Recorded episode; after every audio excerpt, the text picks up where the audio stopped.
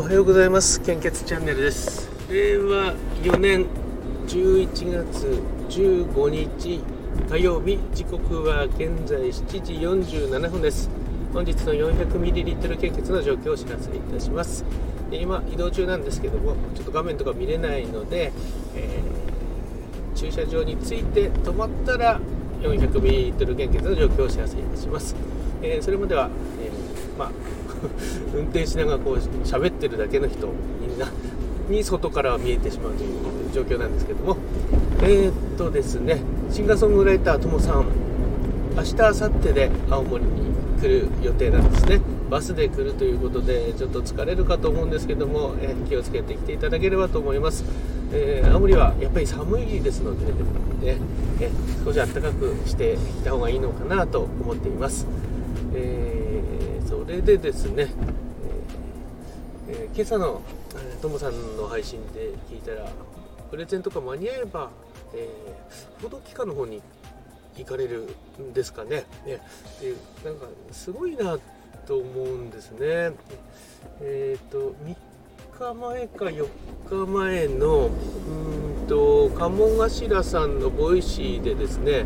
えー、イケてる人の話をしてたんですけども移動距離が多い人はイケてるよねっていうタイトルだったと思うんですけども、えー確か会社に採用する条件を5つ挙げてましてもう性格が明るいとか、え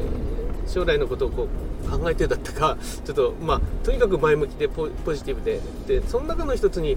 あの5つの中の1つに、え、移動距離が長い人だったんですね。でそこだけこう物理的というかあの具体的だなという条件なんですけどもそこを満たしている人が結局あの前向きであったりあのつながってる人が多かったりとか、え、っていうことだったんですけども、まあ、確かになと思うんですね。今回のともさんも、え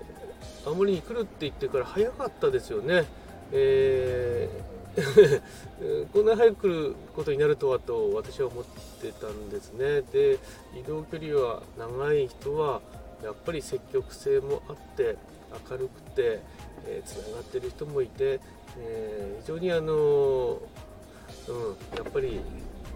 企業が採用したいって思うような人物の条件の一つなんだなっていうのが分かりますね。でまして、えー、こう見知らぬ土地に来て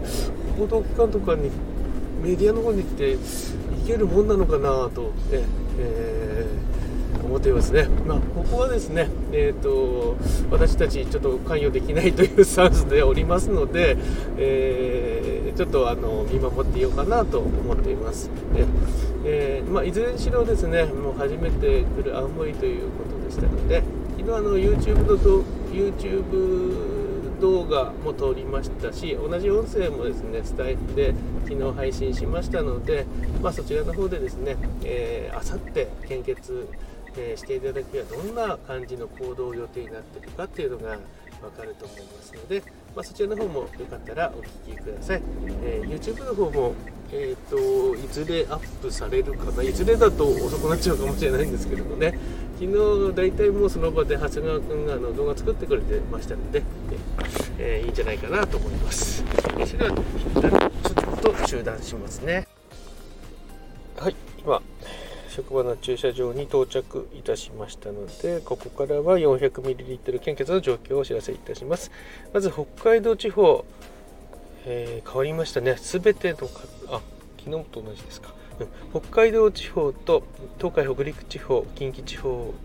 は全ての方が非常に困っています。東北地方は大型、